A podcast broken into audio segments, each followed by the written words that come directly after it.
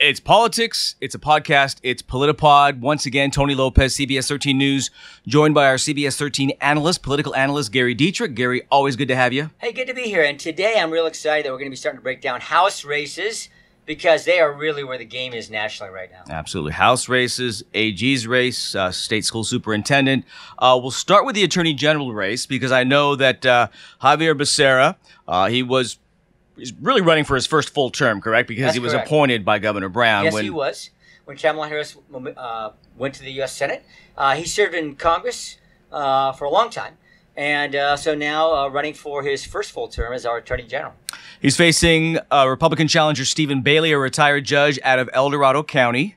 Uh, Bailey had this to say about Becerra becoming the face of California's resistance against Trump because he really has with all the lawsuits. I think it's 40 something lawsuits wow. already. I was going to say more than a two dozen, and you're right. Um, Bailey was quoted in response saying, "Every tweet that comes out of Washington doesn't require a lawsuit."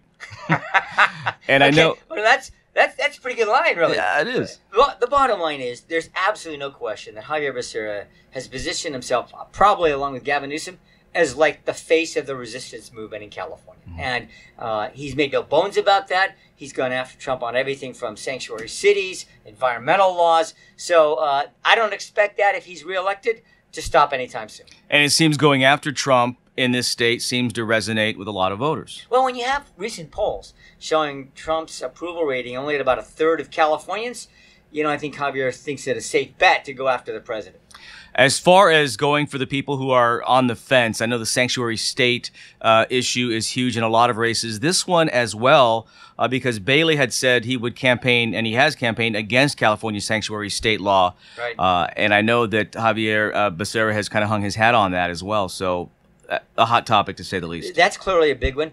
Also, Bailey has said he doesn't think we need any new gun laws, that we need to enforce the ones we have. That's a big issue. And finally, upholding three strikes. We actually heard just today about a potential release of California prisoners under three strikes in various ways. So he's he, you call him, I would say Bailey, sort of a traditional law and order AG candidate. And there is obviously a rhyme and reason for everything in politics. Xavier Becerra having all the news conferences, filing the lawsuits, not calling them frivolous by any means, but he has made himself front and center and made himself in the news quite a bit. And FaceTime is everything when it comes to uh, elections. Well, name ID is big. You know, he came out of Southern California. A lot of folks didn't know him, especially in the northern part of the state. So the kinds of, you know, taking on Donald Trump will automatically, it seems like these days, get you headlines. Okay, those are the people in the Attorney General's race. Xavier Becerra, current AG, taking on uh, the challenger Steven Bailey, retired judge out of El Dorado County. Thanks for joining us for this episode of Politipod. For more information on this race and others, just go to cbs13.com slash voter guide. We have all of our Politipod podcasts up for you, ready to listen, propositions, races, and everything. And of course, Gary and I will be on the air election night right around the corner to break it all down for you as the results come on in. Gary, thank you. Thank you.